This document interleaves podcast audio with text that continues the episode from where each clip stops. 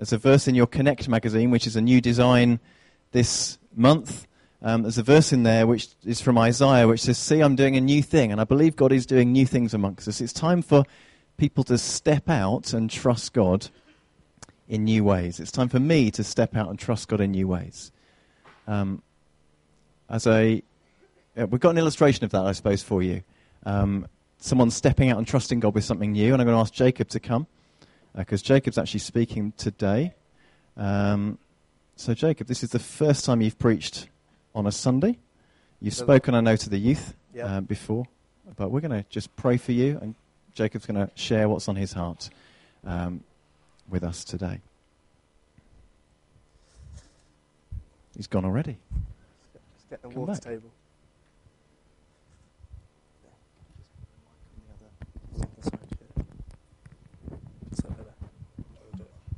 Don't stress me.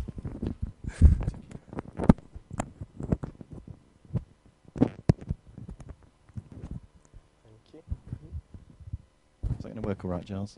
Is that in the right spot? Okay. Let's pray, shall we? Father, I thank you for the word you've placed in Jacob's heart over these last months. And I pray that as he shares today, uh, you would speak to each one of us. Lord, show us that you can use us today. Show us what's on your heart for us as a church. And bless him and strengthen him. Help his mind be clear and his spirit open to what you want to say, even as he's sharing with us. In Jesus' name. Amen. Um, good morning, everyone, and Happy New Year to you all. Um, uh, I hope you've had a good start to the year so far, however, however it's taken its place. I was really hardcore on New Year's Eve. I stayed up till about quarter past 12. That was me dumb. Um, obviously, very excited about 2016. Um, so, for those of you who don't know me, I am Stuart Sum, um, and I've, I've been uh, at university for the last few months. and, and Judas, my mum. do, you want, to keep going? Nathaniel's my brother. Um, Andy says he's my friend, and he is my friend. Um, so I've just left school, and uh, I've been at the University of Edinburgh for the last four months studying theology. Um, so you might be expecting some really wise words of wisdom for my four months. Um, but I've still got three and a half years of my degree to go, so don't get your hopes up yet. One thing that I've found at university in comparison to school is there seems to be a lot, it's a lot less cliquey because you don't spend as much time with the same people all the time. You're not surrounded by the same people all the time. But what I used to do is I used to enjoy watching um, the different groups congregate together at different places. Um, and there was always one thing that seemed to define each group. So at a, school like mine, which was a, a boys' school, grammar school, there were, there were three groups I'm going to look at today. And the first one was the rugby lads who would be several inches taller than me and several inches wider than me, often, even in sixth form, making me feel like a year seven again. Then another group we had were the Oxbridge boys. These would be endlessly arguing about a teacher and the validity of a point made in a lesson, whipping out their textbooks at a moment's notice just to, just to argue the point. Um, and then we also had the bad men, who uh, were not as well dressed as these gangsters. Um, they, they were quite tame, but they often used to sneak out to the park at lunchtime, come back smelling slightly funny. You kind of, the teachers would give them a look of, hmm, what have you been up to? But they, they never got caught. But they were the ones that you were always nervous about if a teacher moved you in a lesson that they'd move you next to one of them because they could draw on your planner. And they can make it look like you're talking in the lesson and you get in trouble. It's terrifying. We could probably tell that I was not the most exciting pupil at school. Um, with one of my teachers, they taught me for three years, and it took them two and a half years to learn my name. Um, so I really stood out in GCSE physics. but what, what always seemed to amaze me about these groups is how they formed. Now, and how do you gain acceptance into these groups? For the rugby lads, for example, you've seen my mum and dad, you've seen my parents' height. Um, they're, they're brilliant, they're fantastic, and I've been really blessed by them, but they've not been blessed with height at all. Um, look at, if you see my dad's physique, he's, he's never going to be a rugby player. what chance have I got? Then, if you go to the Oxbridge group, I struggle with GCSE chemistry and physics. I much prefer to sit around thinking about things, and as my brother often says to me, my whole degree is just four years of sitting around thinking. Um, when, when you do things like chemical equations and experiments, I thought it was great fun th- setting things on fire, but I had no idea how things changed, or why they changed, and what the implications were. And as, th- and as a theology student, if it doesn't say it in the Bible, I'm lost. So trying to argue with these six or seven guys off to do chemistry at Cambridge would not go down well. And finally, the bad men. I couldn't, I felt guilty if I wrote in blue ink instead of black ink when the teacher told me to write in black. I could never wander off to the park at lunchtime when I'm not allowed. I, I, that would be crazy. So it seemed for me that I was outside all of these groups at school. But this doesn't mean I had a bad time at school. I had a great time at school. I love school. And I was always treated well by everyone. But at times it, it could feel a bit like there was some private group, secretive side that meant if you're outside, you couldn't benefit from the joys of being in the group. When we look at the Old Testament and the relationship between God and the Israelites and every other group of people, it can seem similar to that analogy of school the, the cliques. It can appear that God just looks after the Israelites and only them. We see stories of God helping the Israelites destroy their armies because they are in the way of God's plan for them. They are restricting his chosen people. It can often look like an us versus them complex going on where the Israelites are God's people and God is an objective God, turning away from all the other Israelites. I want to dispel this myth today and look at a character that from the outside would not fit into the norm, but God used him in an incredible way that changed Israel and the Israelites. This man's name is Caleb. In Numbers 13, we hear a story of Caleb and the spies. No, it's not those kind of spies, although that would make a really exciting story. Um, but the Israelites have just left Egypt and come into the wilderness. Before them, they have the land, a vibrant, prosperous, promised land to them by God. And there are 12 tribes of Israel, and from each of the tribe, one of the leaders is chosen, and Caleb was chosen from the tribe of Judah. Now, it says in Numbers 13, uh, verse 1 and 2, The Lord said to Moses, Send some men to explore the land of Canaan, which I am giving to the Israelites. From each ancestral tribe, send one of its leaders. Verse 25 to 33 says, At the end of 40 days, they returned from exploring the land. They came back to Moses and Aaron and the whole Israelite community at Kadesh in the, in the desert of Paran. There they reported to him the whole assembly and showed him the fruit of the land. They gave Moses this account We went into the land which you sent us, and it does flow with milk and honey. Here is its fruit. But the people who live there are powerful, and the cities are fortified and very large.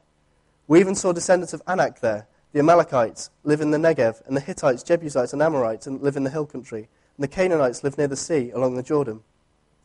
Then Caleb silenced the people before Moses and said, We should go up and take possession of the land, for we can certainly do it. But the men who, but the men who had gone with him said, We can't attack these people, they are stronger than we are. And they spread among the Israelites a bad report about the land they had explored. They said, The land we explored devours those living in it. All the people we saw there are of great size. We saw the Nephilim there. The descendants of Anak come from Nephilim. We seem like grasshoppers in our own eyes, and we look the same to them. What we see here is the land promised to Israel, Canaan. And God tells Moses to send some spies to go and explore this land, to go and grasp it before they can get a grasp of it before they take it. Caleb is one of the men chosen as one of the leaders of Judah to go out and scout the land. When they come back from their 40 day mission, everyone starts to talk, seemingly quite excited, ready to enter the land. But then they think about the people that are there, and everyone quietens down. Everyone is full of fear. These guys were giants. So if you imagine the size of me next to one of these rugby players, and the fear that the bad men get strike into you when you're sat next to them, they're drawing in your planner. That, that's how terrifying these people were. Only two of the spies out of the twelve go on to say, let's go into the promised land. Let's go and take it as our own, as what God says. Here, these were Caleb and Joshua. What, when Caleb stood out was where he speaks up against the other spies, silencing them, saying, we should go up and take the this land, uh, the possession of this land, for we can certainly do it. This guy was ready to go and do what God had promised him. What I found interesting studying Caleb in my degree was his heritage. Throughout Judaism, there is a large focus on heritage. We see this at the start of Matthew's Gospel, for example, where you see the genealogy of Jesus. It's recited and emphasized, emphasis is placed on his significant ancestors and the number of generations between major events. This all stems from Abraham's blessing in Genesis 22:17, where it says, "I will surely bless you and make your descendants as numerous as the stars in the sky and the sand on the seashore. Your descendants will take possession of the cities uh, of their enemies." Many Orthodox Jews still today keep great family trees, being able to trace their lineage back to Abraham and the original promise. So if we see here in this well done um, little PowerPoint slide, we see God gives Abraham this blessing. And this was meant to go down onto the eldest son. So Abraham's eldest son, Isaac, gets the blessing. And then what we see is Isaac's eldest son, Esau, is meant to get the blessing. But due to him selling his blessing for a bowl of soup and a tricksy brother, Jacob, um, he goes on to steal his birthline, and it's not followed by Esau. So the descendants of these two are from Jacob as the Israelites and from, the, from Esau as the Edomites. And these do not get on at all. God never abandons the Edomites, but you see a heavy favor placed on the Israelites. And after several generations from the exodus of Egypt, the Israelites are in the wilderness, and there's still this tension between the two groups. They're awaiting the fulfillment of, the Israelites are waiting the fulfillment for God's promise to them. Caleb appears as one of the spies to go out into the chosen land, but he talks of him as a Kenizzite. These Kenizzites were originally an Edomite clan. Immediately, we see Caleb being from a different clan and being brought in to the Israelites. He was from an enemy clan. It's like today, if you, if you think of football and you think of Manchester United fans and Manchester City fans, they hate each other's guts. And imagine just one day a Manchester City fan walking up and being part and being accepted into these Manchester United fans. It would be crazy. What's even more crazy is if this Manchester City fan started leading a group of Manchester United fans and started ruling over them. It would, it would make the news, I'm sure. It'd be crazy. So, although his background doesn't seem to fit of Caleb, his heritage is not following the Abrahamic tradition. This is seen as irrelevant. What Caleb showed was that it's not only people from Israel that God used and spoke through. Now, the name Caleb itself means dog. And this has been interpreted as meaning a name of degradation. Calling him dog would show his lower class, and that he was from a tribe and not a valid citizen of the tribe of Judah. There were only, out, out of all the spies, there were only two that wanted to accept God's promise and spoke up, and this was Caleb. Caleb was not, through his genealogy, part of God's chosen people, but was wanting to accept what God had for them. It didn't matter that he didn't seem to fit, because he was still used by God. We can learn from Caleb that we don't need to fit a man made stereotype to be used by God. If you can't speak publicly and preach from a pulpit or play a single chord on the guitar, that doesn't mean that God won't use you. Going back to another football analogy, imagine that we say all the worship leaders were left wingers and all of the preachers were right wingers, and they were a team against this metaphorical team of life. Now, it'd be rubbish because, for starters, they don't even have a goalkeeper. So every time the other team had a shot, the ball would go straight in. And every time they go to cross the ball in for someone to finish it, there'd be no one there to finish it. So they would, they would suck. Also, um, so it would be a disaster. And imagine, okay, if everyone in this room was a preacher and they had a word to bring to the front, how long would those meetings be? Take forever. God hasn't called us all to the same tasks and given us the same abilities. There is no Christian stereotype for you to be used by God. The danger of thinking there's a stereotype is, saying, is, is us saying no to what God has said because we don't think we're acceptable or up to this, up to this standard. So if we, if we stop ourselves saying yes for what God has for us, or even stop expecting God to use us in the way He's gifted for, there are times when God asks us to do things we don't feel pr- fully prepared for, or which we feel others are better qualified for. I feel a bit like that now. But whatever it is God has said to you, be bold and courageous. You don't have to fit a stereotype to be used by God. Our limitations do not overshadow God's plans for our lives. So if, we, if it's not Caleb's heritage that make him used by God, so why then was he used? What allowed him to see God's plan and not fall under the fear that everyone else was under? In Numbers 20, uh, 14.24, it says, we hear Caleb being spoken of as standing out and the promise that I had for him fulfilled due to his heart and his attitude. The verse says, because, But because my servant Caleb has a different spirit and follows me wholeheartedly, I will bring him into the land he went to, and his descendants will inherit it. There are two words and phrases that I want to quickly highlight that stood, up, stood out to me, and these are different spirit and wholeheartedly. What is this different spirit that's mentioned? Caleb is set apart by God as he does not disobey God, but listens to him and sees the plans in front of him as an opportunity, as not as not something to bring him fear. It can be so easy to be scared of not knowing what's going to happen in our lives. But if we follow God and what he says, then he will bring us into the promised land. Caleb was a different spirit and stood out from the rest of the Israelites, maybe because he was not an Israelite. But I think more importantly, he was not a passive acceptor of God's plan, but an active partaker. He went out and said, Yes, let's take this land for ourselves. This near battle cry of going, Yes, God, I want what you have for me. Come and use me and bring me into, this, into your plans is the different spirit that's mentioned. The spirit of fear is the norm for people and the norm, was the norm for the Israelites. However, when you look at who God is, this fear seems completely irrational. I was thinking about this just the other day. And when we look at times in our lives and find it stressful and feel as though on our own, God will help, uh, we're on our own, but God will always help us through those difficult times. None of us enjoy these times. So why let ourselves get there in the first place? If we give everything over completely to God and act in a wholehearted way, like Caleb did, then what have we got to lose? I remember hearing a sermon once where the preacher said, You shouldn't give God the most of your heart, you should give God all of your heart. This is the most godly attitude. It's not just about putting God first in everything, but putting everything in His hands your finances, your plans, your dreams, because God knows what's best for you.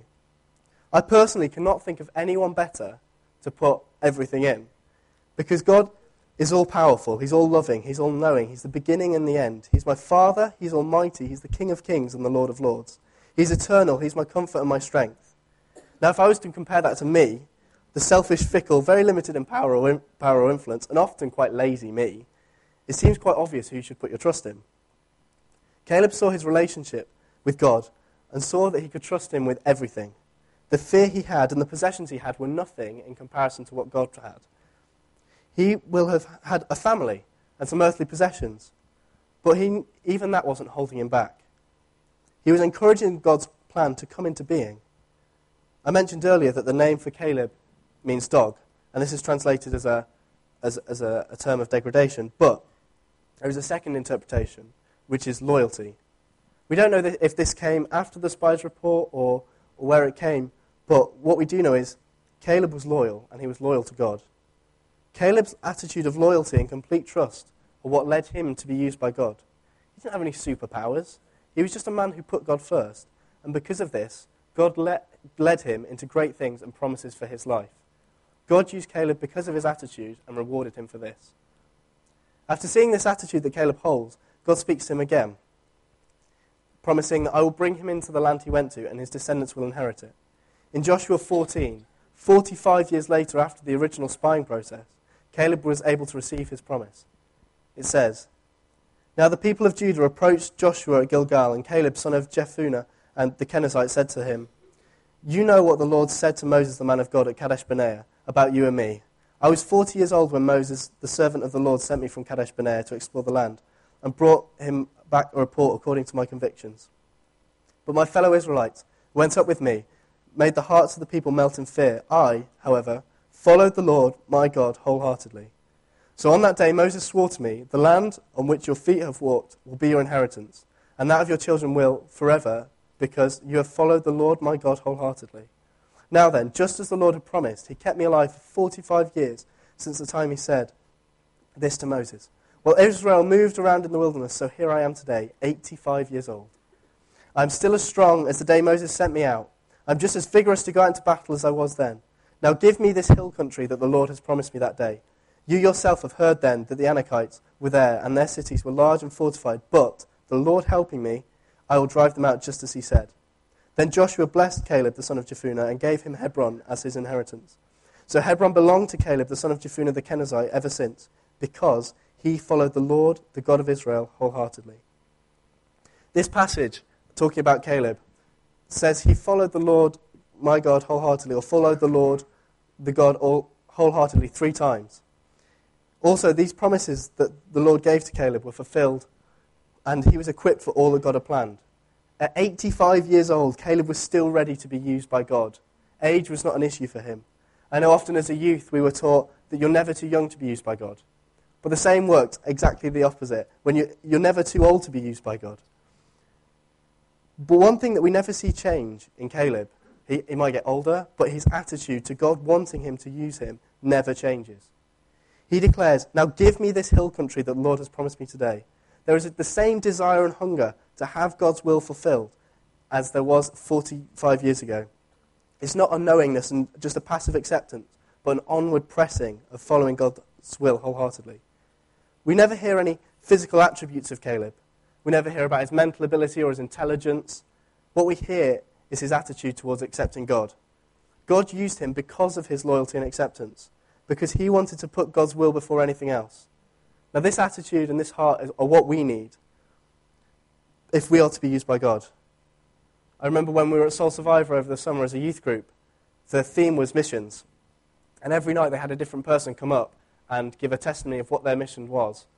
And the leader of the meeting every night asked them a couple of questions afterwards, and he always closed with this What qualifications do you have to do this? And the person responded with none. I have nothing at all, apart from God. So it doesn't matter if you've not got qualifications. In the same way, it doesn't matter if you do have qualifications, or have a degree, or several degrees, or a PhD. God will still be able to use you. He will use the aspects and the gifts He has given you to your full advantage. What I'm trying to say is that if you ever feel underqualified, you have everything you need in God. No one is perfect. I'm sure many of you will have heard this, this whole analogy before of, but there are plenty of characters in the Bible that were far from perfect, but God still used them. Noah was a drunk, Abraham was too old, Isaac was a daydreamer, Jacob was a liar, Leah was ugly, Joseph was abused, Moses couldn't do public speaking, Gideon was afraid, Samson had long hair and was a womanizer, Rahab was a prostitute, Jeremiah and Timothy were too young, David was an adulterer and a murderer, Elijah was suicidal, Isaiah, you'll be thankful I'm not doing this, preached naked, Jonah ran from God. Naomi was a widow, Job went bankrupt, John the Baptist ate bugs, Peter denied Christ, and the disciples even fell asleep while they were praying. Martha was worried about everything, and the, Sam, the Samaritan woman was divorced more than once. Zacchaeus was too small, Paul was too religious, and Lazarus was dead. If God went on to use all of these people for great things with all of their flaws, whatever you think is holding you back from what God is, is saying to you, He will overcome. God will use everyone if they want to be used. God's plan is the best for our lives, so we need to follow Him wholeheartedly even though the promised land ahead may be scary or tough, God will use our loyal attitude to not only bring about his plan, but to bless us even further with it. God will overcome anything we think is holding us back. There is no Christian stereotype we need to fulfill. All God is looking for is a wholehearted, loyal attitude. So don't write yourself off. Don't exclude, your, exclude yourself from God's plan. He will use you.